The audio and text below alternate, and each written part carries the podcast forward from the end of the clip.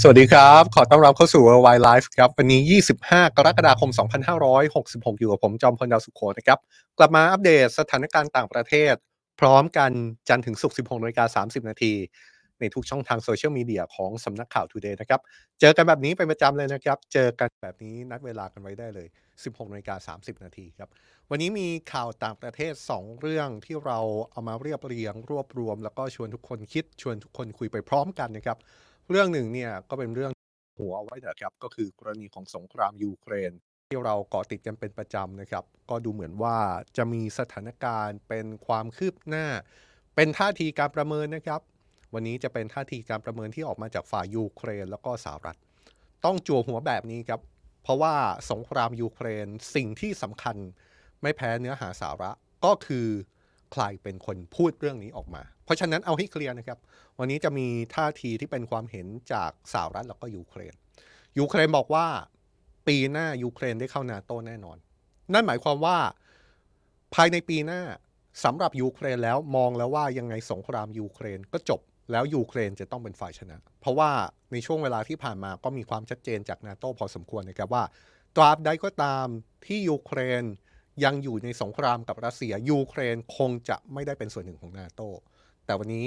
ฝ่ายยูเครนออกมาบอกเลยนะครับว่า ปีหน้าเดี๋ยวยูเครนจะเข้าร่วมนาโตนี่คือท่าทีที่ออกมาจากฝั่งยูเครนนะครับขณะเดียวกันฝ่ายสหรัฐรัฐมนตรีต่างประเทศสหรัฐออกมาประเมินครับ ว่าจนถึงตอนนี้ยูเครนสามารถยึดคืนพื้นที่ที่รัสเซียสามารถยึดได้ ยึดกลับมาได้ได้แล้ว 50%ด้วยกัน นี่คือการประเมินจากสหรัฐแล้วก็ยูเครนนะครับ ส่วนรายละเอียดเดี๋ยวมาว่ากัน อีกเรื่องหนึ่งเราจะกลับมาแถบเอเชียครับเราจะพาไปดูกรณีที่ประเทศจีนนะครับ ประเทศจีนเนี่ยตอนนี้เราปฏิเสธไม่ได้จริง ๆ ครับ แม้แต่ทางการจีนเองก็ปฏิเสธไม่ได้จริง ๆ ถึงสถานการณ์ทางเศรษฐกิจ ทางการจีนใช้อธิบาย สถานการณ์เศรษฐกิจของตัวเองว่า ตอนนี้เศรษฐกิจของจีนอยู่ในภาวะที่ยากลำบาก และก็กำลังเผชิญกับความท้าทายใหม่นะครับนี่เป็นคำที่ไม่ใช่คนอื่นนิยามนะครับ รัฐบาลจีนเป็นคนนิยามสถานการณ์เศรษฐกิจของตัวเอง ก็เลยทำให้ในช่วงวันสองวันที่ผ่านมานั้น ก็มีความพยายามจากทางการจีนที่จะพยายามในการแก้ปัญหา แล้วสัญญาณเบื้องต้นในการพยายามแก้ปัญหาของรัฐบาลจีน เป็นสัญญาณบวกนะครับตลาดหุ้นหลายแห่งในเอเชีย วันนี้เขียวยกแผงครับ เพราะว่ามีสัญญาณที่ค่อนข้างดีจากทางการจีน แต่ว่าในระยะยาวเนี่ยการแก้ปัญหาเศรษฐกิจที่จีนนิยามว่าเป็นเศรษฐกิจที่เป็นภาวะยากลำบาก แล้วก็เป็นภาวะที่มีความท้าทายใหม่เนี่ยจะประสบความสำเร็จได้มากน้อยแค่ไหนเดี๋ยวต้องมาว่ากัน แต่สิ่งที่สำคัญมากกว่านั้นคือประเด็นทางการเมืองครับหนึ่งเดือนที่ผ่านมา ไม่เชื่อก็ต้องเชื่อครับ เราไม่เห็นรัฐมนตรีต่างประเทศจีนเลยนะครับ ตลอดหนึ่งเดือนที่ผ่านมารัฐมนตรีต่างประเทศของจีน หายตัวไปปริศนาไม่ปรากฏตัวต่อสาธารณะครับรัฐมนตรีต่างประเทศของจีนทุกคนรู้นะครับ ว่าเป็นบุคคลการเมืองที่มีความสำคัญ เอาเข้าจริงเป็นบุคคลที่อยู่ใต้การบังคับบัญชาของประธานาธิบดีจีน แต่ว่าในเชิงการเมืองระหว่างประเทศ รัฐมนตรีต่างประเทศของทุกประเทศไม่ใช่แค่จีนหรอกครับ มีความสำคัญในฐานะของผู้ที่ถือนโยบาย การต่างประเทศของประเทศนั้น เพื่อไปดำเนินนโยบายกับประเทศต่างๆ ยิ่งเป็นประเทศใหญ่อย่างจีนแล้วตำแหน่งนี้ยิ่งมีความสำคัญนะครับ แต่ย้อนกลับไปนับตั้งแต่วันนี้ย้อนกลับไปหนึ่งเดือนที่แล้ว สาธารณชน ไม่พบการปรากฏตัวของรัฐมนตรีต่างประเทศจีนครับ เรื่องนี้ดูจะเป็นเรื่องที่อาจจะใหญ่กว่าที่คิดนะครับ แล้วก็อาจจะมีอะไรที่เป็นประเด็นซ่อนแฝงหรือหรือไม่ เพราะว่าแม้แต่ในสังคมจีนเองก็มีความกังวลในเรื่องนี้เหมือนกัน อะ นี่คือ 2 เรื่องที่ Worldwide Life วันนี้จะมารวบรวมเรียบเรียงสรุป แล้วก็ชวนทุกคนคิดชวนทุกคนคุยนะครับ ชวนกันคุยได้เลยในทุกช่องทางโซเชียลมีเดียที่กำลังดูอยู่ใน Facebook ใน YouTube แล้วก็ใน TikTok เข้มข้นครับวันนี้อยากชวนทุกคนดูตั้งแต่ต้นจนจบ เราจะเริ่มต้นจากความคืบหน้าของสงครามยูเครนที่เราหยิบมาอัปเดตให้ฟังรายวันเลยนะครับ วันนี้ก็เช่นกันเราจะขอย้อนไปถึงเหตุโจมตี ที่มีการใช้โดรนโจมตีกรุงมอสโกเมืองหลวงของรัสเซีย ที่ล่าสุดทางการยูเครนก็ยืนยันแล้วนะครับว่านี่เป็นฝีมือของยูเครน โดยแหล่งข่าวจากกระทรวงกลาโหมยูเครนอ้างกับ AFP ว่าโดนที่โจมตีใจกลางกรุงมอสโกเป็นฝีมือของหน่วยข่าวกรองทางการทหารของยูเครนครับเพื่อตอบโต้รัสเซียที่ยิงขีปนาวุธโจมตีเมืองท่าโอเดซาจนทำให้มีผู้เสียชีวิตหนึ่งคน ได้รับบาดเจ็บหลายคน และทำให้อาสนวิหารสำคัญของเมือง ได้รับความเสียหาย นี่เป็นการออกมายืนยันล่าสุดนะครับที่แม้ว่าจะไม่ใช่การยืนยันอย่างเป็นทางการ ซึ่งก็แน่นอนนะครับเหตุลักษณะนี้ ทางการยูเครนไม่เคยออกมายืนยันอย่างเป็นทางการว่าเข้าไปก่อเหตุโจมตีในผืนแผ่นดินของรัสเซีย แต่ทุกครั้งที่มีข้อสังเกตว่าเหตุที่เกิดขึ้นเป็นฝีมือของยูเครนหรือไม่ ก็จะเป็นการยืนยันในลักษณะนี้แหละครับ เป็นแหล่งข่าวจากรัฐบาลยูเครนที่มีการเปิดเผย หรืออีกมุมหนึ่ง อาจจะใช้คำว่าปล่อยข่าวออกมา ว่ายูเครนเป็นผู้ก่อเหตุนี้แหละ โดยเหตุโจมตีกรุงมอสโกที่เกิดขึ้น มีการเปิดเผยมาจากนายกเทศมนตรีกรุงมอสโกเลยนะครับ ว่าได้มีการยิงสกัดโดรนสองลำ ที่เชื่อว่าเป็นโดรนของยูเครนที่ส่งมาโจมตีกรุงมอสโกเอาไว้ได้ โดยโดรนลำหนึ่งถูกสกัดตก ใกล้กับกระทรวงกลาโหมของรัสเซียห่างไปเพียง 2 กิโลเมตร นี่เป็นเรื่องที่เราต้องจับตานะครับ เพราะว่านี่คือโดรนที่บินไปโจมตีเมืองหลวงของรัสเซียนะครับ แล้วยูเครนอ้างว่าเป็นฝีมือของยูเครนทั้งๆ ที่ชายแดนยูเครนกับเมืองหลวงของรัสเซียห่างกัน 500 กิโลเมตรคำถามก็คือมันเกิดเหตุการณ์แบบนี้ได้อย่างไร มันเป็นการยิงโดรนที่มาจากชายแดนของยูเครน บินระยะ 500 กิโลเมตร หรือจริงๆแล้วมันเกิดเหตุจากในผืนแผ่นดินของรัสเซียเอง โดยที่อาจจะเป็นคนในยูเครนที่แฝงตัวอยู่ในรัสเซียหรือไม่ และนี่เป็นเหตุที่สืบเนื่องอย่าลืมนะครับ สัปดาห์ก่อนมีเหตุโจมตีสะพานเชื่อมไครเมียของรัสเซียที่ในตอนนั้น รัสเซียก็ชี้ว่ายูเครนเป็นผู้ก่อเหตุ ขณะที่ยูเครนก็ไม่ได้ออกมาปฏิเสธ ว่าก่อเหตุโจมตีสะพานเชื่อมไครเมียท่ามกลางรายงานข่าวว่าฝ่ายยูเครนก็ยอมรับแบบกรณีนี้แหละ มีการอ้างแหล่งข่าวเปิดเผยต่อผู้สื่อข่าวว่าฝ่ายยูเครนเป็นผู้ก่อเหตุสะพานเชื่อม ที่จะเป็นการโจมตีสะพานเชื่อมไครเมียเมื่อสัปดาห์ที่แล้ว โดยการโจมตีสะพานเชื่อมไครเมียเมื่อสัปดาห์ที่แล้วเนี่ยนะครับนำไปสู่มาตรการของรัสเซียที่ถูกมองว่าเป็นการเอาคืน ไม่ว่าจะเป็นการโจมตีทางอากาศใส่เมืองใหญ่ หนึ่งในนั้นก็คือเมืองโอเดซาเมืองท่าสำคัญของยูเครน รวมถึงอีกเรื่องหนึ่งที่ถูกมองว่าเป็นการเอาคืนก็คือเรื่องของการระงับข้อตกลงส่งออกธัญพืชอีกด้วยนะครับ มาตรการเหล่านี้พอรัสเซียดำเนินการเนี่ยฝ่ายยูเครนก็ดูเหมือน จะมีท่าทีไม่ยอมแล้วก็มีการประกาศว่า เดี๋ยวยูเครนก็จะเอาคืนกลับไปที่รัสเซียเหมือนกัน แล้วก็นำไปสู่เหตุโดนโจมตีกรุงมอสโกล่าสุดนี่เองคำถามก็คือ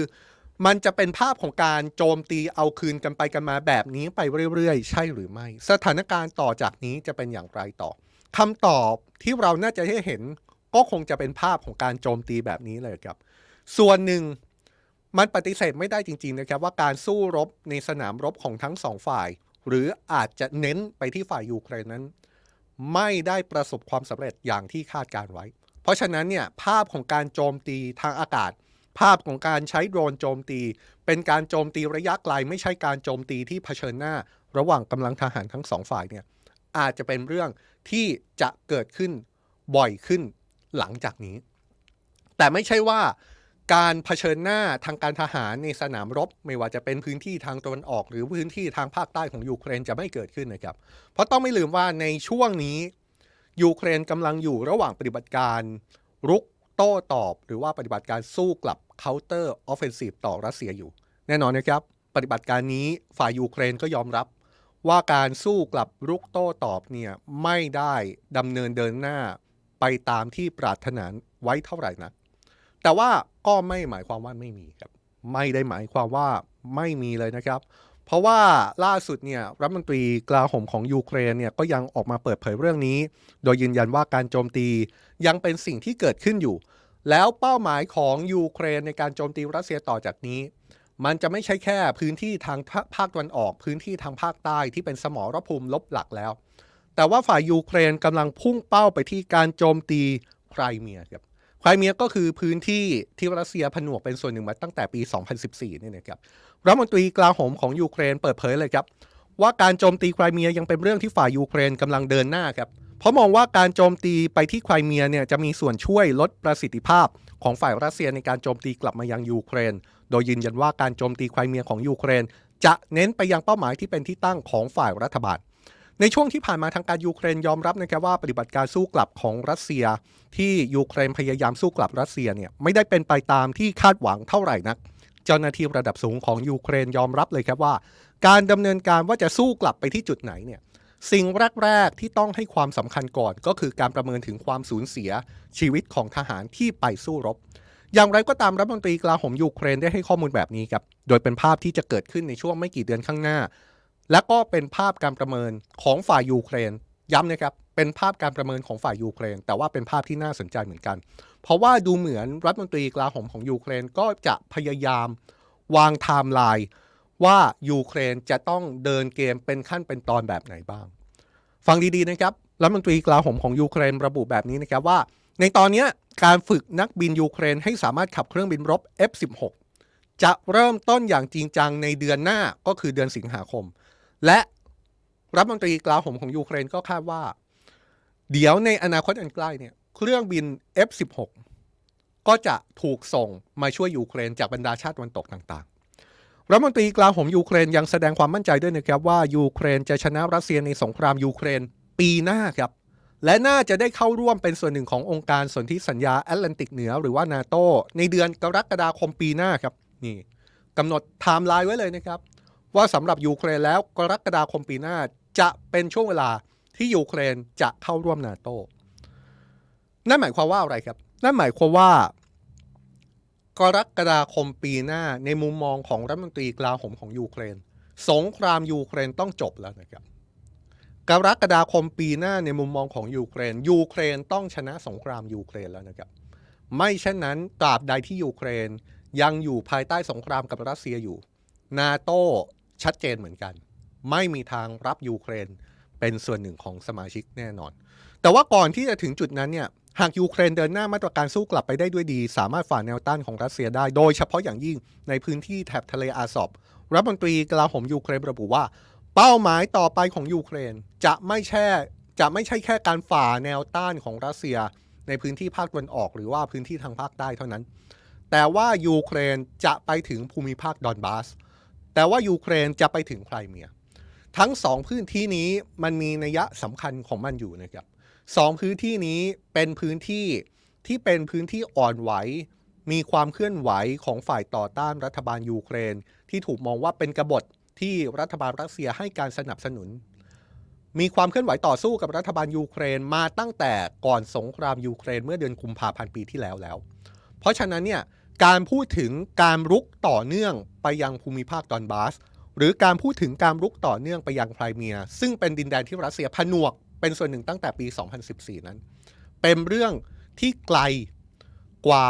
สงครามยูเครนที่เริ่มตั้งแต่เดือนกุมภาพันธ์ที่ผ่านมาแล้วรัฐมนตรีกลาโหมของยูเครนกำลังมองภาพไปถึงจุดนั้นเลยนะครับ มองภาพไปถึงชัยชนะของยูเครนที่มีต่อรัสเซียจนทำให้ยูเครนสามารถเข้านาโต้ได้ในเดือนกรกฎาคมปีหน้า มองภาพว่าพื้นที่นอกจากพื้นที่ที่รัสเซียเพิ่งยึดได้ในช่วงก่อสงครามยูเครนในช่วงที่รัสเซียรุกรานยูเครน ในช่วงปีครึ่งที่ผ่านมาเนี่ยนอกจากจะยึดคืนให้หมดแล้วเนี่ยยูเครนกำลังมองภาพไปถึงไครเมียยูเครนกำลังมองภาพไปถึงภูมิภาคดอนบาสเรื่องนี้ไม่รู้ว่าบังเอิญหรือตั้งใจนะครับ แต่ว่ามันเป็นท่าทีที่ดูสอดคล้องกันกับนายแอนโทนีบริงเคนรัฐมนตรีต่างประเทศของสหรัฐที่ ไปสัมภาษณ์กับ CNN ครับรัฐมนตรีต่างประเทศสหรัฐบอกกับ CNN เลยนะครับว่าตอนนี้ยูเครนสามารถยึดพื้นที่ คืนมาจากรัสเซียได้แล้ว 50%แต่ก็กำลังเผชิญกับการต่อสู้อย่างหนักหน่วงในการยึดคืนพื้นที่ที่เหลือคืนมา ซึ่งยุทธศาสตร์ ยุทธการโต้ตอบของยูเครนในตอนนี้ รัฐมนตรีต่างประเทศของสหรัฐยอมรับครับว่านี่เป็นช่วงเริ่มต้นเท่านั้น และสถานการณ์ตอนนี้รัฐมนตรีต่างประเทศสหรัฐก็ยอมรับว่า กำลังเป็นไปอย่างยากลำบากรัฐมนตรีต่างประเทศสหรัฐยอมรับเลยครับว่าสำหรับปฏิบัติการสู้กลับของยูเครนเนี่ยคงจะไม่ได้เห็นผลลัพธ์อะไรเกิดขึ้น ในช่วง 2-3 สัปดาห์นี้เป็นแน่ และอาจจะต้องใช้เวลาอีกหลายเดือนกว่าจะเห็นผล โดยการเปิดเผยของรัฐมนตรีต่างประเทศสหรัฐครั้งล่าสุดนี่นะครับ ตรงกับที่มีรายงานว่าในตอนนี้ยูเครนสามารถยึดหมู่บ้านหลายแห่งในแถบภาคใต้ และรอบเมืองบัคมุต ทางตะวันออกของประเทศคืนมาได้แล้วครับ แต่ยังคงไม่สามารถทำลายแนวหน้าของรัสเซียที่มีการป้องกันอย่างแน่นหนาได้ เรื่องปฏิบัติการโต้กลับของยูเครนนี่นะครับก็เป็นเรื่องที่ถูกจับตามาตลอด ว่ายูเครนจะใช้ยุทธวิธี รุกโต้กลับรัสเซียอย่างไร แม้จะมียุทธปกรณ์จากชาติตะวันตกส่งไปช่วยในมือ แต่ก็มีคำถามอยู่ดีครับ ว่ากำลังพลของยูเครนจะสามารถใช้ยุทธปกรณ์เหล่านั้น ได้อย่างเต็มประสิทธิภาพได้มากน้อยแค่ไหน กรณีล่าสุดที่เกี่ยวข้องกับเรื่องนี้โดยตรงจำได้ไหมครับ สัปดาห์ที่แล้วสัปดาห์ก่อนสหรัฐได้ส่งอาวุธที่มีเสียงวิพากษ์วิจารณ์อย่างมากก็คือระเบิดลูกปลายส่งไปให้กับยูเครน อาวุธชนิดนี้ถูกห้ามใช้ในหลายร้อยประเทศนะครับ แล้วก็มีความกังวลตามมาว่า ถ้ามีการใช้อาวุธชนิดนี้ในพื้นที่ที่เป็นเขตพลเรือนเนี่ยระเบิดลูกปลายที่อาจจะไม่ระเบิดตอนทำสงคราม อาจจะไประเบิดหลังสงครามและสร้างความเสียหาย ต่อชีวิตและทรัพย์สินของพลเรือนที่อยู่ในพื้นที่แถบๆนั้น แต่ว่าสุดท้ายท้ายที่สุดสหรัฐก็ส่งระเบิดลูกปลายให้กับยูเครน เป้าหมายของการส่งระเบิดลูกปลายให้กับยูเครน ชัดเจนครับสหรัฐพูดเลยว่า ระเบิดลูกปลายเนี่ยจะถูกนำไปใช้ในการปฏิบัติการเพื่อลดแนวกั้นของรัสเซียในพื้นที่ด่านหน้า หมายความว่ามีการยิงระเบิดลูกปลายไป แล้วให้ระเบิดลูกปลายมันแตก ไปทำลาย แนวหน้าของรัสเซีย ซึ่งอาจจะมีกับระเบิด ซึ่งอาจจะมีแนวกำลังพล แนวการรบ แนวการป้องกันในพื้นที่แนวหน้าของรัสเซียสหรัฐพยายามอธิบายว่าเจ้าระเบิดลูกปลายที่เป็นอาวุธที่หลายร้อยประเทศห้ามใช้เนี่ยจะถูกนำไปใช้ในพื้นที่ด่านหน้าของการสู้รบ เช่นนี้เป็นต้นนะครับ นี่ก็จะทำให้เห็นภาพมากขึ้นว่า สิ่งที่บรรดาชาติตะวันตกแล้วก็ยูเครนกำลังทำอยู่เนี่ยก็คือการพยายาม รุกคืบผ่านการฝ่าแนวต้านของรัสเซียในแนวต้านทางการรบที่ด่านหน้าอยู่ ทีนี้เนี่ยสถานการณ์ในสนามรบก็มีการเคลมกันไปเคลมกันมานะครับว่าต่างฝ่ายต่างทำลายกองกำลังของฝ่ายตรงข้ามไปได้จำนวนมาก อย่างฝ่ายรัสเซียเนี่ยก็เคลมนะครับรัฐมนตรีกลาโหมของรัสเซียเซอร์เกย์ชอยกูเปิดเผยกับสำนักข่าวทาสซึ่งเป็นสื่อของรัสเซีย ระบุว่ายูเครนเสียพลกำลังพลเนี่ยไปมากกว่า 26,000 นาย สูญเสียยุทธปกรณ์ไป 3,000 ชิ้นกับตั้งแต่เริ่มปฏิบัติการยึดคืนพื้นที่จากรัสเซียเมื่อวันที่ 4 มิถุนายน อย่างที่รู้กันนะครับว่าที่ผ่านมาตั้งแต่สงครามยูเครนเริ่มขึ้นมา เราไม่เคยรู้ตัวเลขความสูญเสียอย่างชัดเจนครับและตัวเลขที่รัฐมนตรีกลาโหมของรัสเซียออกมาเปิดเผยล่าสุด บอกว่าเสียกำลังพลไปแล้วสำหรับฝ่ายยูเครน 26,000นายเอาเฉพาะแค่วันที่ 4 มิถุนายนที่ผ่านมาเนี่ยก็ไม่ใช่ตัวเลขที่จะสามารถตรวจสอบข้อเท็จจริงได้นะครับและแฟร์ๆนะครับ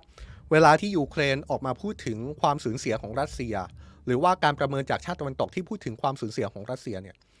การตรวจสอบข้อเท็จจริงในเชิงตัวเลข อย่างตรงไปตรงมาจากสนามรบก็คงจะไม่ได้ทำได้ง่ายขนาดนั้น แต่ว่าที่ผ่านมาเราจะเห็นภาพของการตรวจสอบ ข้อเท็จจริงจากบริบทแวดล้อม เช่นข้อความในโซเชียลมีเดียในรัสเซียในยูเครน ที่มีการเอ่ยถึงการเสียชีวิตของบุตรหลาน ของลูกชายหลานชายของผู้เป็นพ่อ ผู้เป็นลุง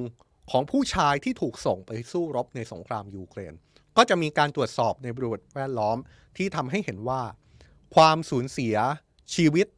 จากสงครามยูเครนในช่วงปีกว่าๆที่ผ่านมาเนี่ยเป็นความสูญเสียที่รุนแรงทั้งคู่นะครับทั้งฝ่ายยูเครนที่เราคงเห็นภาพว่าเกิดความสูญเสียอยู่แล้ว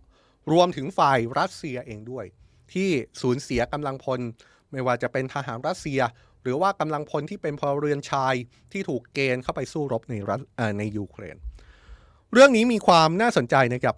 ตรงที่ว่าเมื่อปลายเดือนที่แล้วประธานาธิบดีวโลดิเมียร์เซเลนสกี้ผู้นำยูเครนออกมายอมรับครับว่าความคืบหน้าของปฏิบัติการโต้กลับรัสเซียนั้นช้ากว่าที่ตั้งใจไว้ ประธานาธิบดีเซเลนสกี้กล่าวว่าสาเหตุที่ทำให้ปฏิบัติการโต้กลับของยูเครนล่าช้า เพราะอาวุธที่ได้มาจากชาติตะวันตกถูกส่งมาช้าแล้วก็ไม่เพียงพอทำให้รัสเซียมีเวลาฝังระเบิดไว้ในพื้นที่สมรภูมิ จึงยากต่อการโต้กลับ เพราะฉะนั้นในตอนนั้นเนี่ยผู้นำยูเครนก็เลยมีการเรียกร้องไปยังชาติตะวันตกอีกครั้งว่าให้ส่งอาวุธแล้วก็อุปกรณ์ที่จำเป็นมาให้ยูเครน โดยให้เหตุผลว่ากองทัพยูเครนจำเป็นต้องมีอาวุธที่จำเป็นในการรับมือกับรัสเซีย และอาวุธที่ว่าก็คือหนึ่งในนั้น F16 ครับร้องขอจากยูเครน โดยเฉพาะ ไปยังสหรัฐมาโดยตลอด ซึ่งสหรัฐเนี่ยก็ถือได้ว่าเป็นเจ้าของเทคโนโลยีนะครับ มันก็จะมีเงื่อนไขในแง่ที่ว่า ตราบใดที่เจ้าของเทคโนโลยี ไม่ไฟเขียวให้เครื่องบินรบ F16 ชาติอื่น ๆ ที่แม้จะมีเครื่องบิน F16 อยู่ในมือก็ไม่สามารถส่งให้กับยูเครนได้ ซึ่งล่าสุดแม้ว่ารัฐมนตรีกลาโหมของยูเครนจะออกมาเปิดเผยว่า ตั้งแต่เดือนหน้าเป็นต้นไปนักบินของยูเครนจะได้ฝึก F16 อย่างเป็นทางการแล้ว ก่อนหน้านี้ก็คงจะมีการฝึกแต่ว่าไม่เป็นทางการ แต่ว่าเดือนสิงหาคมเดือนหน้าเนี่ย นักบินยูเครนจะได้ฝึก F16 แล้ว ก็อาจจะมีความคาดหวังว่าจะมี F16 มาให้ใช้งานในสงครามยูเครนจริง ๆ ซึ่งจนถึงตอนนี้รัฐบาลสหรัฐ ก็ยังไม่รับปากอะไรในเรื่องนี้นะครับ โดยมีการพูดถึงเรื่องนี้ ในการสัมภาษณ์รัฐมนตรีต่างประเทศสหรัฐด้วยเหมือนกันนะครับ ว่าตกลงสหรัฐจะเอายังไงกันแน่ เรื่องเครื่องบินรบ F16 ถามเลยครับว่ายูเครนเนี่ยจะได้รับเครื่องบินรบ F16 ของสหรัฐหรือไม่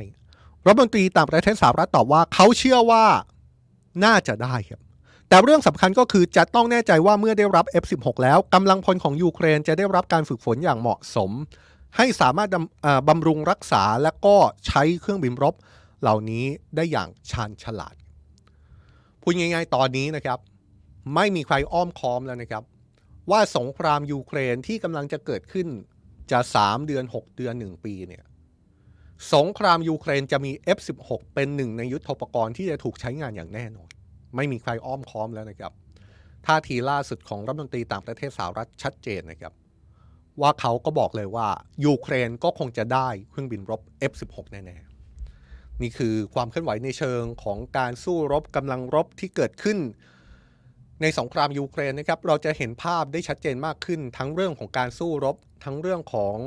การต่างประเทศ ทั้งเรื่องของท่าทีของฝ่ายต่างๆ เราพยายามจะรวบรวมเอามาให้เห็นภาพกันแบบนี้แหละครับเพราะว่า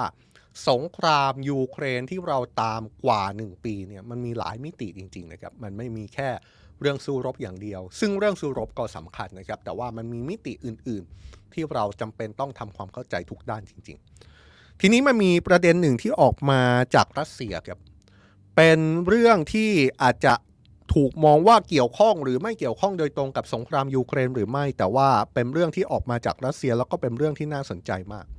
เพราะว่ารัสเซียโดยประธานาธิบดีปูตินเนี่ยนะครับได้มีการลงนามรับรองกฎหมายห้าม ทำการเปลี่ยนแปลงเพศของบุคคลด้วยวิธีทางการแพทย์ครับ ยกเว้นเพื่อรักษาความผิดปกติแต่กำเนิดเท่านั้น และห้ามเปลี่ยนแปลงเพศที่ระบุไว้ในกฎหมาย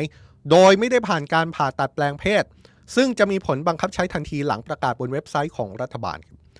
ร่างกฎหมายนี้ผ่านความเห็นชอบจากทั้งสองสภาของรัสเซียด้วยมติเอกฉันท์นะครับ เมื่อช่วงต้นเดือนที่ผ่านมา นับว่าเป็นอีกหนึ่งความพยายามล่าสุดของรัสเซียในการจำกัดสิทธิ ของชุมชน LGBTQ+ และสนับสนุนการปกป้องค่านิยมดั้งเดิมของรัสเซียจากสิ่งที่พวกเขามองว่า เป็นแนวคิดเสรีนิยมตะวันตก นอกจากจะห้ามเรื่องของการเปลี่ยนแปลงเพศ ทางการแพทย์แล้วก็ทางกฎหมายแล้ว ร่างกฎหมายฉบับนี้ยังห้ามผู้ที่ผ่านการผ่าตัดแปลงเพศ รับเด็กมาเป็นบุตรบุญธรรมครับและมีผลทำให้การจดทะเบียนสมรสที่ผ่านมาเป็นโมฆะหากฝ่ายใดฝ่ายหนึ่งเป็นคนข้ามเพศ โดยถ้าย้อนเรื่องนี้กลับไปในช่วงปลายปีที่แล้วเนี่ยรัสเซียจะพึ่งผ่านกฎหมายห้ามการกระทำที่พวกเขาเรียกว่าเป็นโฆษณาชวนเชื่อ ในการส่งเสริมความสัมพันธ์เพศเดียวกัน หรือแสดงออกว่าเป็นความสัมพันธ์รูปแบบดังกล่าว เป็นเรื่องปกตินะครับนี่ก็อาจจะไม่เห็นเหมือนกันนะครับว่าเป็นอย่างไรในเรื่องนี้คิดว่าเรื่องนี้เนี่ยเกี่ยวข้องกับสงครามยูเครนหรือเปล่า แต่ว่าก็เป็นอีกมุมหนึ่งที่เราอยากจะชวน ทุกคนคิดชวนทุกคนคุยกันนะครับ นี่คือสงครามยูเครนที่เรามาอัปเดตในวันนี้นะครับ แต่ว่าเรื่องที่เราจะนำเสนอต่อไปนี้ ในกรณีของ World Wide Life ในวันนี้ผมคิดว่าสำคัญมาก แล้วก็เป็นเรื่องที่เราจับตากันอย่างเงียบๆมาหนึ่งเดือนแล้วนะครับคำถามก็คือรัฐมนตรีต่างประเทศของจีนคนใหม่ ซึ่งเพิ่งมีการแต่งตั้งอย่างเป็นทางการถ้าจำไม่ผิดก็คือต้นปี แต่ว่าเราเริ่มเห็นชื่อของนายฉินกัง ว่าเป็นรัฐมนตรีต่างประเทศของจีนตั้งแต่ปลายปีที่แล้วเนี่ยนะครับปรากฏว่าในช่วงหนึ่งเดือนที่ผ่านมาเราติดตามข่าวอย่างเงียบๆแล้วก็ปรากฏว่ารัฐมนตรีต่างประเทศของจีนไม่ปรากฏตัวต่อสาธารณะเลยนะครับในช่วงหนึ่งเดือนที่ผ่านมา เอาละไม่ปรากฏตัวหนึ่งอาทิตย์สองอาทิตย์ ไม่ปรากฏตัวไปยังงานสำคัญการประชุมสำคัญเนี่ยก็ในตอนแรกก็มีเรื่องของเหตุผลว่าป่วยหรือเปล่ามีปัญหาด้านสุขภาพหรือเปล่า แต่พอสัปดาห์ที่สามสัปดาห์ที่สี่เนี่ย ปรากฏว่ารัฐมนตรีต่างประเทศของจีนก็ยังไม่ปรากฏตัวต่อสาธารณะนะครับ แล้วทางการจีน ก็ไม่ได้ให้ข้อมูลอะไรกับเรื่องนี้ด้วย ก่อนที่เราจะไปฟังกันนะครับ อยากชวนทุกคนคิดแบบนี้ครับ อยากชวนทุกคนคอมเมนต์กันมาครับ ว่าเดี๋ยวได้ฟังเรื่องนี้แล้วเนี่ย แล้วทุกคนคิดว่า คิดเห็นอย่างไรกับการหายตัวไปของรัฐมนตรีต่างประเทศจีนที่ไม่ปรากฏตัวต่อสาธารณะหนึ่งเดือนแล้ว อยากชวนทุกคนคิดเห็นกันนะครับ แสดงความเห็นใน YouTube กันมาได้เลยในตอนนี้นะครับ คิดเห็นอย่างไรกับการหายตัวไปของรัฐมนตรีต่างประเทศของจีน อย่างที่เราย้ำตั้งแต่ช่วงต้นรายการครับ รัฐมนตรีต่างประเทศสำคัญมากนะครับ ในเชิงการเมืองระหว่างประเทศ คนคนนี้คือเจ้าหน้าที่ระดับสูงทางการเมืองที่ถือนโยบายต่างประเทศของประเทศนั้นๆ ไปดำเนินนโยบายต่างประเทศกับประเทศต่างๆ ยิ่งถ้าเป็นประเทศใหญ่อย่างประเทศจีน รัฐมนตรีต่างประเทศของจีน คือชื่อที่เราจะได้ยินจากข่าว ชื่อที่เราจะได้ยินถึงการแสดงท่าทีต่างๆ ไม่แพ้ประธานาธิบดีจีนเลยนะครับ แต่ในวันนี้รัฐมนตรีต่างประเทศของจีนไม่ปรากฏตัวต่อสาธารณะ หนึ่งเดือนเต็มแล้วครับ ทุกคนคิดยังไงบ้างนะครับ คอมเมนต์กันมาหน่อย คิดว่ารัฐมนตรีต่างประเทศของจีนหายไปไหน แต่ว่าก่อนจะถึงเรื่องนั้นเนี่ยเราอยากให้เห็นภาพทั้งในมุมของการเมืองที่เป็นปริศนาทางการเมืองในตอนนี้ เป็นปริศนาธรรมทางการเมืองว่ารัฐมนตรีต่างประเทศจีนหายไปไหน ขณะเดียวกันกรณีอีกกรณีหนึ่งที่เกี่ยวข้องกับจีนเนี่ยก็คือความเคลื่อนไหวทางเศรษฐกิจ ที่ดูเหมือนว่าจะอยู่ในภาวะที่ค่อนข้างยากลำบากพอสมควรคำว่ายากลำบากเนี่ยผมไม่ได้พูดเองเลยนะครับ แต่ว่าทางการจีนออกมายอมรับเองเลยว่า เศรษฐกิจจีนในตอนนี้กำลังอยู่ในภาวะยากลำบาก แล้วก็กำลังอยู่ในภาวะเผชิญกับความท้าทายใหม่ เมื่อสัปดาห์ก่อนเนี่ยเรารายงานถึงความเคลื่อนไหวทางเศรษฐกิจที่มีการเปิดเผยตัวเลข GDP ไตรมาสที่ 2ของจีนล่าสุดว่าเติบโตอยู่ที่ 6.3%ซึ่งถือได้ว่าเป็นตัวเลขที่ต่ำกว่านักวิเคราะห์หลายสายนะครับ ที่ประเมินไว้ก่อนหน้านี้ว่าจีนน่าจะโตสูงกว่านี้ ตัวเลขที่เกิดขึ้นทำให้เมื่อวานนี้ผู้บริหารระดับสูงสุดของจีนได้มีการประชุมกัน และได้ออกมายอมรับครับว่าภาวะเศรษฐกิจของจีนกำลังอยู่ในจุดที่ท้าทาย และกำลังเผชิญกับความยากลำบากใหม่ ท้าทายเผชิญกับความยากลำบากใหม่คำนี้เป็นคำที่มาจากการประชุมคณะกรรมการโพลิตบูโร ซึ่งมีอยู่ 24 คนเป็นระดับท็อปสุดของจีนนะครับ บรรดากรรมการโพลิตบูโรพยายามทบทวนเศรษฐกิจในช่วงที่ผ่านมาพร้อมกับวางแผนรับมือไปข้างหน้า สถานีโทรทัศน์ CCTV สื่อของทางการจีนรายงานถึงการประชุมดังกล่าว โดยย้ำว่าการประชุมในครั้งนี้ให้ความสำคัญถึงภาวะเศรษฐกิจในปัจจุบันที่กำลังเผชิญกับความยากลำบากใหม่ และความท้าทาย ส่วนใหญ่มาจากความต้องการในประเทศที่ไม่แน่นอนครับ มาจากการดำเนินธุรกิจที่ยากลำบากของบางภาคธุรกิจ มาจากความเสี่ยงที่สูง และความอันตรายในบางด้าน รวมไปถึงมาจากปัจจัยแวดล้อมภายนอกที่รุนแรงแล้วก็ซับซ้อน จากรายงานของสื่อทางการจีนนี่เป็นการยืนยันชัดเจนจากจีนเองเลยนะครับ ว่าปัจจัยทางเศรษฐกิจที่ส่งผลลบต่อจีนตอนนี้ไม่ใช่แค่เรื่องปัจจัยภายนอกนะครับ หลายคนอาจจะบอกว่าตอนนี้เจอจีนเผชิญกับสงครามการค้า จีนสหรัฐเผชิญกับปัจจัยภายภายนอกที่พยายามกดดันจีนอยู่ในตอนนี้ นั่นก็สำคัญนะครับ แต่นั่นไม่ใช่ปัจจัยเดียวที่ทำให้ภาวะเศรษฐกิจของจีนอยู่ในภาวะที่ยากลำบาก และกำลังเผชิญกับความท้าทายใหม่ ตามคำที่รัฐบาลจีนนิยามเศรษฐกิจของตัวเองในตอนนี้ อย่างที่เห็นครับสื่อของทางการจีนบอกเลยว่า มันมีปัจจัยในประเทศอีกหลายอย่างที่ทำให้เศรษฐกิจจีนอยู่ในภาวะนี้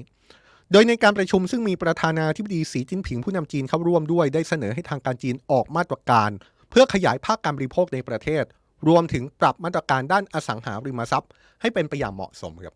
ทำไมประธานาธิบดีจีนถึงเน้นเรื่อง อสังหาริมทรัพย์ แล้วก็เรื่องของการบริโภคในประเทศ ค่อยๆว่าไปทีประเด็นนะครับ เอาเรื่องอสังหาริมทรัพย์ก่อน เรื่องอสังหาริมทรัพย์ในจีนนี่เรื่องใหญ่มากเลยนะครับ แล้วก็ผู้นำจีนบอกเลยว่า เรื่องอสังหาริมทรัพย์เนี่ยต้องมีมาตรการออกมาในระดับที่เหมาะสม สิ่งที่เกิดขึ้นก็คือเศรษฐกิจจีนพึ่งพาภาคอสังหาริมทรัพย์มากเลยนะครับ ดูเหมือนว่านี่จะเป็นหนึ่งในปัจจัยที่ใหญ่ที่สุด ที่ฉุดเศรษฐกิจจีนตอนนี้ ให้พังลงมา ตั้งแต่วิกฤตเอเวอร์แกรนเมื่อปีก่อนนู่นเลยทำไมถึงเป็นเรื่องใหญ่ขนาดนั้นครับ ก็เป็นเพราะว่าภาคอสังหาริมทรัพย์ เป็นภาคธุรกิจที่ค้ำยันเศรษฐกิจจีนตั้งแต่แรกเลยก็คือเป็นภาคธุรกิจที่มีอิทธิพลก่อให้เกิดรายได้อย่างน้อยหนึ่งใน4 ของ GDP ทั้งหมด พอภาคอสังหาริมทรัพย์มีปัญหาวิกฤตอื่น ก็ตามมาเป็นลูกโซ่นะครับ เช่นเดียวกับอีกเรื่องหนึ่งที่ในที่ประชุมประธานาธิบดีสีจิ้นผิงมีการไฮไลท์เอาไว้ ก็คือมาตรการเกี่ยวกับการบริโภคในประเทศ ซึ่งถือเป็นเรื่องที่การประชุมมีการเน้นย้ำก็เป็นหนึ่งในเครื่องยนต์ผลักดันเศรษฐกิจจีนให้เติบโตมาตลอดกว่า 10 ปีที่ผ่านมาเลยนะครับแต่พอในช่วงไม่กี่ปีที่ผ่านมาเกิดปัจจัยแวดล้อมที่ทำให้เศรษฐกิจซบเซาตั้งแต่โควิด -19 ตั้งแต่ เศรษฐกิจโลกที่ซบเซาทำให้ภาคการผลิตลดลง ก็เลยลามมาถึงอัตราการบริโภคในประเทศของประเทศจีนด้วย ในตอนนี้ก็ต้องมาดูกันต่อไปนะครับว่าวิกฤตเศรษฐกิจจีนในครึ่งปีหลังจะเดินหน้ายังไงต่อ แต่ว่าในระยะสั้นเนี่ยเอาภาพที่เกิดขึ้นในวันนี้เนี่ยดัชนีหุ้นจีนอย่างเซี่ยงไฮ้คอมโพสิตห่างเสงแล้วก็ไชน่า A50 ปรับตัวสูงขึ้นเช้านี้นะครับรับข่าวที่เกิดขึ้นว่าทางการจีนจะมีการกระตุ้นภาคอสังหาภาคการบริโภค แล้วก็อาจจะเข้าไปแก้ปัญหานี้ท้องถิ่น แม้ว่าจะยังไม่มีมาตรการที่เป็นรูปธรรมที่ออกมาอย่างชัดเจนก็ตาม นี่คือประเด็นทางเศรษฐกิจนะครับที่มันก็มีเรื่องที่เป็นความท้าทายใหม่ เป็นเรื่องที่มีความยากลำบากในภาคเศรษฐกิจของจีนที่เกิดขึ้นในตอนนี้เหมือนกัน จากภาคเศรษฐกิจมาดูภาคการเมืองครับเหมือนที่เราตั้งคำถามครับคุณคิดว่าการไม่ปรากฏตัวของรัฐมนตรีต่างประเทศจีนหนึ่งเดือนเต็มหมายความว่าอย่างไรกันแน่ เรามาดูรายละเอียดเรื่องนี้กันนะครับ เพราะว่าตอนนี้เนี่ยรัฐมนตรีต่างประเทศของจีนไม่ปรากฏตัวต่อสาธารณะเลยหนึ่งเดือนเต็มแล้วนะครับ คนคนนั้นก็คือเขาคนนี้ครับก็คือในฉินกังรัฐมนตรีต่างประเทศของจีน โดยรัฐมนตรีต่างประเทศของจีนคนนี้ปรากฏตัวครั้งสุดท้ายเมื่อวันที่ 25 มิถุนายนนะครับ วันนี้ 25 กรกฎาคมแล้ว โดยในตอนนั้นเป็นการต้อนรับรัฐมนตรีช่วยว่าการกระทรวงการต่างประเทศของรัสเซียครับ ที่เดินทางเยือนกรุงปักกิ่งเมื่อเดือนก่อน แต่ว่าพอหลังจากนั้นปุ๊บเขาก็หายตัวไปอย่างปริศนาเลย เดิมทีนั้นรัฐมนตรีต่างประเทศของจีนคนนี้ ต้องมีกำหนดเข้าร่วมการประชุมรัฐมนตรีต่างประเทศอาเซียนที่อินโดนีเซียเป็นเจ้าภาพ แต่งานดังกล่าวปรากฏว่าในหวังอี้อดีตรัฐมนตรีต่างประเทศของจีนที่ขยับบทบาทขึ้นเป็นนักการทูตอันดับหนึ่งของจีน เป็นผู้แทนของจีนในการไปร่วมประชุมรัฐมนตรีต่างประเทศอาเซียนแทนนะครับ ในตอนแรก ในช่วงของการประชุมรัฐมนตรีต่างประเทศอาเซียนเนี่ยมีข่าวว่ารัฐมนตรีต่างประเทศจีนน่าจะป่วยนะครับแต่ว่าพอจบการประชุมรัฐมนตรีต่างประเทศอาเซียน ปรากฏว่ารัฐมนตรีต่างประเทศของจีนก็ยังไม่ปรากฏตัวครับทั้งทั้งที่หลังจากนั้นเนี่ยมีข่าวว่าจริงๆ เขามีกำหนดการต้องไปงานสำคัญหลายงานนะครับ ไม่ว่าการประชุมของกลุ่มประเทศบลิกส์ที่เป็นประเทศอย่างบราซิล รัสเซีย อินเดียจีนแล้วก็แอฟริกาใต้ บลิกเนี่ยสำหรับจีนหลายคนถ้าติดตามข่าวสำคัญมากเลยนะครับสำคัญกับจีนแล้วก็ประเทศสมาชิกบลิกเหมือนอย่างมาก เพราะว่านี่คือกลุ่มความร่วมมือที่ประเทศสมาชิกพยายามจะหมายมั่นปั้นมือ มาต่อกรกับความร่วมมือที่หลอมรวมกันโดยชาติตะวันตก แต่ว่าปรากฏว่ารัฐมนตรีต่างประเทศของจีนในฉินกังไม่ได้เข้าร่วมการประชุมครั้งนี้ด้วยตัวเอง ทั้งทั้งที่ในหมายกำหนดการนั้น รัฐมนตรีต่างประเทศของจีนคนนี้ จะต้องเดินทางไปที่แอฟริกาใต้ เพื่อเข้าร่วมการประชุมด้วยตัวเองนะครับปรากฏว่าการประชุมนี้จีนได้ส่งรัฐมนตรีช่วยต่างประเทศ มาเจ้าชู้เข้าร่วมผ่านระบบออนไลน์แทน นอกจากนี้ยังมีรายงานด้วยนะครับว่ารัฐมนตรีต่างประเทศฉินกัง จะต้องต้อนรับรัฐมนตรีต่างประเทศอังกฤษ ที่มีกำหนดเยือนจีนในเดือนนี้ รวมถึงต้อนรับหัวหน้าฝ่ายกิจการต่างประเทศของสหภาพยุโรปครับที่มีกำหนดเยือนจีนเมื่อวันที่ 10 กรกฎาคมที่ผ่านมา แต่ว่านัดหมายทั้งหมดถูกยกเลิกครับ ความน่าสนใจอีกอย่างก็คือท่าทีที่ออกมาจากจีนเองนะครับที่ไม่สามารถตอบคำถามใด ๆ ได้มากกว่านี้ ไม่ว่าจะเป็นโฆษกกระทรวงการต่างประเทศของจีนที่ตอบคำถามผู้สื่อข่าว ที่ถามในเรื่องนี้เหมือนกันโฆษกกระทรวงการต่างประเทศของจีนบอกว่าไม่มีข้อมูลที่จะตอบคำถามนี้ได้ครับ อีกคนหนึ่งที่ถูกมองว่าเป็นท่าทีของจีนอย่างไม่เป็นทางการ ก็คือท่าทีของนายหูสีจินนายหูสีจินเนี่ยเป็นอดีตบรรณาธิการหนังสือพิมพ์ Global Times ซึ่งถูกระบุว่าเป็นกระบอกเสียงของรัฐบาลจีนนะครับ และในหูสีจีนเนี่ยก็มักจะโพสต์ทวีตหรือว่าแชร์ข้อความที่ถูกจับตาว่าเป็นท่าทีอย่างไม่เป็นทางการของรัฐบาลจีนหรือไม่เนี่ยเขาได้โพสต์ข้อความในโซเชียลมีเดียของจีนระบุว่า ทุกคนต่างกังวลถึงสิ่งที่เราไม่สามารถพูดจากันได้ในที่สาธารณะ ก่อนจะออกโรงในลักษณะเตือนไปยังทางการจีนไกลๆนะครับ ว่ามันต้องมีความสมดุลระหว่างการรักษาสถานการณ์ กับการเคารพสิทธิที่ประชาชนควรจะได้รับรู้ครับ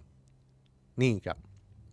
ท่าทีของอดีตบรรณาธิการหนังสือพิมพ์ ที่ถูกมองว่าเป็นกระบอกเสียงของรัฐบาลจีน ยังโพสต์ข้อความในลักษณะของการตั้งคำถามเลยนะครับ ว่าเกิดอะไรขึ้นในม่านการเมืองของจีน ในระดับของเจ้าหน้าที่ระดับสูงของจีนหรือไม่ พร้อมทั้งบอกเลยนะครับว่า นี่ก็เป็นเรื่องที่ทางการจีนจะต้องสร้างสมดุลให้ดีนะ ระหว่างเรื่องที่ต้องรักษาสถานการณ์ เรื่องที่เป็นความลับกับเรื่องที่ประชาชนต้องรู้ และท่าทีของอดีตบรรณาธิการหนังสือพิมพ์ Global Times คนนี้ก็ไม่ได้มาจากท่าทีที่ลอยๆนะครับ เพราะว่าถ้าไปสำรวจในโลกออนไลน์ของจีนเนี่ย ปรากฏว่าก็เต็มไปด้วยการตั้งคำถามถึงการหายตัวไปของรัฐมนตรีต่างประเทศของจีนจริง ๆ ครับ ปรากฏว่าในช่วงเวลาที่ผ่านมาเว็บไซต์ค้นหาของจีน ปรากฏการค้นหาชื่อของนายฉินกัง เพิ่มขึ้น 5,000%จากช่วงเวลาปกตินะครับ แล้วก็ทำให้ชื่อของรัฐมนตรีต่างประเทศคนนี้ถูกค้นหามากกว่าชื่อของดาราดัง ในประเทศจีนเสียอีก ที่ผ่านมาต้องบอกแบบนี้ครับว่าเราเคยได้ยินข่าวคนดังในจีนเนี่ยไม่ปรากฏตัวต่อสาธารณะ หายตัวไปดื้อๆแบบนี้หลายคนแล้วนะครับ ยกตัวอย่างก็อย่างเช่น ฟ้านปิงปิงจำได้ใช่ไหมครับเมื่อหลายปีก่อน ก็จู่ๆก็ไม่ปรากฏตัวต่อสาธารณะทั้งๆทที่เธอเป็นดาราที่ดังมาก แล้วก็กลับมาอีกทีพร้อมกับคดีความเกี่ยวกับการเลี่ยงภาษี ถ้าหลายคนจำได้เมื่อหลายปีก่อน อีกคนหนึ่งที่ดังมากก็คือกรณีของแจ็คหมาแจ็คหมาเนี่ยก็คือนักธุรกิจอาลีบาบาใช่ไหมครับ แต่ว่าจู่ๆเนี่ยเมื่อปี 2 ปีก่อนก็หายไปอย่างหน้าสื่อเลย การปรากฏตัวครั้งสุดท้ายของแจ็คหมาก่อนที่จะหายไปในรอบนั้นเนี่ยก็เป็นการปรากฏตัวในลักษณะที่เขาไปพูดบนเวที แล้วก็วิพากษ์วิจารณ์ทางการจีน โดยเฉพาะเรื่องของระบบทางการเมืองพอเขาหายตัวไป ไม่ปรากฏตัวต่อหน้าสื่อเนี่ยสิ่งที่เกิดขึ้นพร้อม ๆ กันก็คือบริษัทของเขาก็คือแอนกรุ๊ปนั้นเนี่ยนะครับก็ถูกดำเนินการสอบสวน จนถูกมองว่านี่เป็นการเช็คบินจากรัฐบาลจีนหรือไม่ ก่อนที่ตัวของแจ็คหมาจะกลับมาเอง แต่ว่าเขาก็ได้เปลี่ยนบทบาท เป็นอาจารย์มหาวิทยาลัยไปเลยนะครับหรืออย่างอีกกรณีหนึ่งที่สะท้อนให้เห็นว่าการหายตัวไปดื้อๆไม่ปรากฏตัวของบุคคลสาธารณะเป็นสิ่งที่เคยเกิดขึ้นในจีนมาแล้วก็คือ นักเทนนิสสาวที่มีชื่อว่าเผิงช่วยจำได้ไหมครับ เมื่อประมาณปีก่อนเนี่ยนักเทนนิสคนนี้เป็นนักเทนนิสจีนที่ออกมาเปิดโปงว่าเธอมีความสัมพันธ์ลึกซึ้งกับเจ้าหน้าที่ระดับสูงของจีน เปิดเผยผ่านโซเชียลในจีนเลยครับ แต่พอเปิดเผยเรื่องนี้ปุ๊บเนี่ย เธอก็หายตัวไป แล้วก็กลับมาอีกที เป็นการกลับมาให้สัมภาษณ์อีกครั้งโดยบอกว่าเรื่องที่เคยเอามาเปิดโปงนั้นเป็นเพียงเรื่องเข้าใจผิด นี่ ก็เป็นสิ่งที่สะท้อนให้เห็นว่า คนดังในจีนเนี่ย ก็มีหลายคนที่จู่ๆก็หายไป ขณะเดียวกันครับ เรื่องที่เป็นข่าวใหญ่เมื่อปีก่อน คือกรณีของนายหูจินเทา อดีตประธานาธิบดีของจีน ที่ไม่ปรากฏตัวต่อสาธารณะ หลังการประชุมสมัชชาใหญ่พรรคคอมมิวนิสต์จีน ก่อนจะปรากฏตัวอีกครั้ง ในการเข้าร่วมพิธีไว้อะไรในเจียงเจ๋อหมินในอีก 6 สัปดาห์ต่อมาจำกันได้ใช่ไหมครับ ในหูจินเทาเนี่ย ก็จะเป็นกรณีที่เราเรียกกันว่า ความลับในแฟ้มแดง ที่มีการประชุมสมัชชาใหญ่พรรคคอมมิวนิสต์จีน หูจินเทาพยายามเปิดดูเนื้อหาเอกสารภายในแฟ้มสีแดงที่วางอยู่บนโต๊ะ แต่ปรากฏว่าดูเหมือนว่าคนที่อยู่ข้างๆ รวมถึงประธานาธิบดีสีจิ้นผิง ดูจะห้ามปรามไม่ให้ดู ก่อนที่จะมีการเชิญในหูจินเทาออกจากที่ประชุม กลางงานกลางวงท่ามกลางผู้สื่อข่าวเลย แล้วหลังจากนั้นในหูจินเทาซึ่งเป็นอดีตผู้นำจีนเนี่ยก็ ไม่ปรากฏตัวต่อสาธารณะเป็นเวลานานถึง 6 สัปดาห์ก่อนจะปรากฏตัวอีกครั้งในงานไว้อาลัยของในเจียงเจ๋อหมิน ซึ่งเป็นอดีตผู้นำจีนเช่นกัน ทีนี้เราย้อนกลับมาถึงกรณีล่าสุดที่เกิดขึ้นกับรัฐมนตรีต่างประเทศก็คือในฉินกังนะครับในฉินกังเนี่ยเพิ่งได้รับการแต่งตั้งเป็นรัฐมนตรีต่างประเทศของจีน ก่อนหน้านี้ถือได้ว่าเขาเป็นนักการทูตที่มีประวัติการทำงานโชคโชนนะครับเข้าสู่แวดวงการทูตตั้งแต่ยังหนุ่ม แม้ว่าจะมีข้อมูลส่วนตัวเผยแพร่สาธารณะไม่มากนัก แต่ว่ารายงานระบุว่าเขามีความแตกต่างจากนักการทูตจีนคนอื่น ๆ ครับ ตรงที่เขาไม่ได้ไปศึกษาต่อที่ต่างประเทศนะครับ แต่ว่าเป็นนักการทูตที่เรียนในประเทศจีนมาโดยตลอด แต่ถึงอย่างนั้นเนี่ยก็ต้องบอกได้ว่าเขามีประสบการณ์ทางการทูตที่เข้มข้นนะครับ เคยถูกส่งไปประจำการที่อังกฤษ เคยมีส่วนสำคัญในการช่วยประธานาธิบดีสีจิ้นผิงจัดประชุม G20 ในปี 2016 ซึ่งในตอนนั้นจีนเป็นเจ้าภาพ ขณะเดียวกันความน่าสนใจที่สำคัญมากก็คือฉินกังดำรงตำแหน่งเป็นทูตจีนประจำสหรัฐอเมริกา เป็นตำแหน่งสุดท้าย ก่อนก้าวขึ้นมาเป็นรัฐมนตรีต่างประเทศของจีนนะครับ ซึ่งถ้าประเมินจากการทำงานล่าสุดเนี่ยก็ชัดเจนนะครับ ว่างานต่างประเทศของจีน ที่จีนจะให้ความสำคัญจนนำไปสู่การตั้งในฉินกังเป็นรัฐมนตรีต่างประเทศเนี่ยก็เป็นเรื่องการบริหารความสัมพันธ์กับสหรัฐอเมริกานั่นเอง ทีนี้พอเจาะลึกลงไปอีกก็พบความน่าสนใจมากขึ้นไปอีกครับ เพราะว่าตัวของฉินกังนั้นถูกส่งไปเป็นทูตจีนประจำสหรัฐตั้งแต่เดือนกรกฎาคม 2021 ซึ่งเป็นช่วงที่ประธานาธิบดีโจไบเดนขึ้นเป็นผู้นำสหรัฐได้ไม่กี่เดือนด้วยซ้ำโดยเมื่อเป็นแบบนี้ก็ยิ่งทำให้หลายคนประเมินไปอีกนะครับ ว่าฉินกังเนี่ยถูกส่งเข้ามาเป็นรัฐมนตรีต่างประเทศ เพื่อให้ทำบทบาทบริหารความสัมพันธ์กับรัฐบาลสหรัฐภายใต้ประธานาธิบดีโจไบเดนโดยตรงเลยหรือไม่ ทีนี้ครับ เรายังไม่ทราบชะตากรรมของรัฐมนตรีต่างประเทศจีนคนนี้นะครับ แต่ว่าก็มีการมองภาพไปข้างหน้าว่า ในกรณีที่รัฐมนตรีต่างประเทศจีนคนนี้ ไม่ได้ทำหน้าที่แล้ว ใครจะทำหน้าที่แทน แล้วการต่างประเทศของจีนจะเปลี่ยนไปแค่ไหน ก็มีการประเมินนะครับว่า ถ้าในฉินกังไม่ได้ทำหน้าที่รัฐมนตรีต่างประเทศของจีนแล้ว คนที่จะมาทำหน้าที่ก็คือในหมาเจ้าชู้คุณชื่อไหมครับ ก็คือรัฐมนตรีช่วยต่างประเทศของจีนที่ถูกมอบหมาย ให้ไปประชุมกับบลิกส์ที่เป็นการประชุมออนไลน์แทนในฉินกังที่หายตัวไปนี่แหละครับ ก็ถือได้ว่าเป็นประวัติของรัฐมนตรีช่วยต่างประเทศคนนี้เนี่ยแทบจะมีเส้นทางเดินเส้นทางเดียวกับนายฉินกังเลยนะครับ ก็คือเคยดำรงตำแหน่งทูตจีนประจำสหรัฐมาก่อนเหมือนกัน ความชัดเจนในเรื่องนี้อาจเกิดขึ้นเร็วๆนี้นะครับ ว่าตกลงแล้วในฉินกังไปไหนกันแน่ ชะตากรรมของเขา โดยเฉพาะอย่างยิ่งชะตากรรมทางการเมืองของรัฐมนตรีต่างประเทศคนนี้จะเป็นอย่างไร เพราะว่าล่าสุดมีรายงานแบบนี้ครับ ว่าทางการจีนได้ประกาศจะมีการประชุมเพื่อแต่งตั้ง แล้วก็ถอดถอนเจ้าหน้าที่ระดับสูงในวันนี้นะครับ ซึ่งการประชุมนี้เพิ่งเกิดขึ้น เมื่อเดือนที่แล้ว แต่ว่าจะมาจัดขึ้นอีกครั้งในวันนี้ และการประชุมเพื่อแต่งตั้งแล้วก็ถอดถอนเนี่ยมันไม่ใช่การประชุมที่เกิดขึ้นบ่อยๆ ทุกเดือนนะครับ แต่ว่าเป็นการประชุมที่เกิดขึ้น นานๆที เว้นแต่ว่าจะมีเรื่องด่วน ที่ทางการจีนจะมีการแต่งตั้งโยกย้าย ก็จะมีการจัดประชุมเป็นกรณีพิเศษครับนี่นี่ครับนี่คือภาพของฉินกังนะครับ ซึ่งก็คือรัฐมนตรีต่างประเทศจีน ซึ่งเป็นภาพตอนที่เข้าใจว่าเป็นภาพที่มีการถแถลงข่าวครั้งแรกในฐานะที่เป็น รัฐมนตรีต่างประเทศของจีนนะครับ แล้วก็สมุดที่รัฐมนตรีต่างประเทศจีน ถือเป็นสมุดสีแดงนี่นะครับ ก็เป็นสมุดที่เป็นรัฐธรรมนูญของจีน แล้วก็มีการพูดถึงตอนนั้นเลยนะครับว่ามีการอ้างเนื้อหาในรัฐธรรมนูญ ในการพูดถึงความสัมพันธ์ระหว่างจีนกับสหรัฐ โดยเฉพาะในกรณีของไต้หวันนี่ การถแถลงข่าวซึ่งถือได้ว่าเป็นการถแถลงข่าวครั้งแรก ๆ ของรัฐมนตรีต่างประเทศฉินกังนี่นะครับตอนหนึ่งบอกว่าสำหรับจีนและไต้หวันเรามีบ้านหลังเดียวกัน เรียกว่าประเทศจีน ในฐานะเพื่อนร่วมชาติที่มีเลือดเนื้อเดียวกัน เรายินดีที่จะพยายามต่อไปเพื่อการรวบรวมชาติอย่างสันติ ด้วยความจริงใจและพยายามอย่างดีที่สุด ในขณะเดียวกันเราก็ไม่ได้ละทิ้งมาตรการทุกวิถีทางที่จำเป็น กฎหมายต่อต้านการแบ่งแยกดินแดนของจีนกำหนดเรื่องนี้ไว้อย่างชัดเจน หากมีการฝ่าฝืนก็ต้องดำเนินการตามกฎหมายรัฐธรรมนูญ ไม่ว่าใครก็อย่าได้ดูถูกความมุ่งมั่นอันแรงกล้า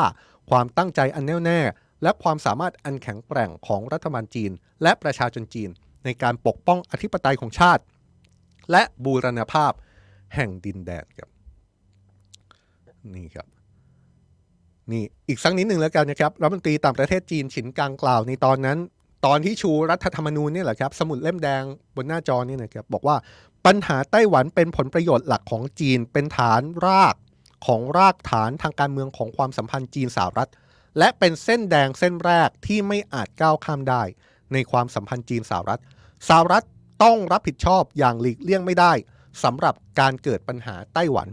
เหตุผลที่จีนเจรจาเกี่ยวกับปัญหาไต้หวันกับสหรัฐก็เพื่อให้สหรัฐ หยุดแทรกแซงกิจการภายในของจีน คนจีนมีสิทธิ์ที่จะถามว่าทำไมสหรัฐถึงพูดถึงการเคารพอธิปไตย และบูรณภาพแห่งดินแดนในประเด็นยูเครน แต่ไม่เคารพอธิปไตย และบูรณภาพแห่งดินแดนของจีนในประเด็นไต้หวันทำไมในขณะที่ขอให้จีนไม่จัดหาอาวุธให้รัสเซีย กลับขายอาวุธให้ไต้หวัน โดยละเมิดแถลงการ 17 สิงหาคมมาเป็นเวลานาน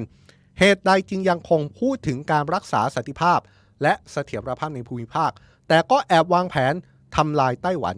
อย่างลับๆนี่ครับนี่คือท่าทีที่เราย้อนกลับไปนะครับ แล้วก็นำไปสู่การตั้งคำถามในวันนี้ ซึ่งมีความเป็นไปได้มากขึ้นเรื่อยๆนะครับ ว่าคำตอบว่ารัฐมนตรีต่างประเทศจีนหายไปไหน อาจจะมีความชัดเจนในวันนี้วันพรุ่งนี้ต้องติดตามกันต่อไปนะครับ และนี่คือสิ่งที่เราเอามานำเสนอในวันนี้นะครับ จับตามองภาพไปพร้อมกันครับ กับสถานการณ์โลก ที่มีความเปลี่ยนแปลงไปทุกวินาทีนะครับ แต่ความเปลี่ยนแปลงใหญ่ ๆ ที่เกิดขึ้น เดี๋ยวเราจะหยิบ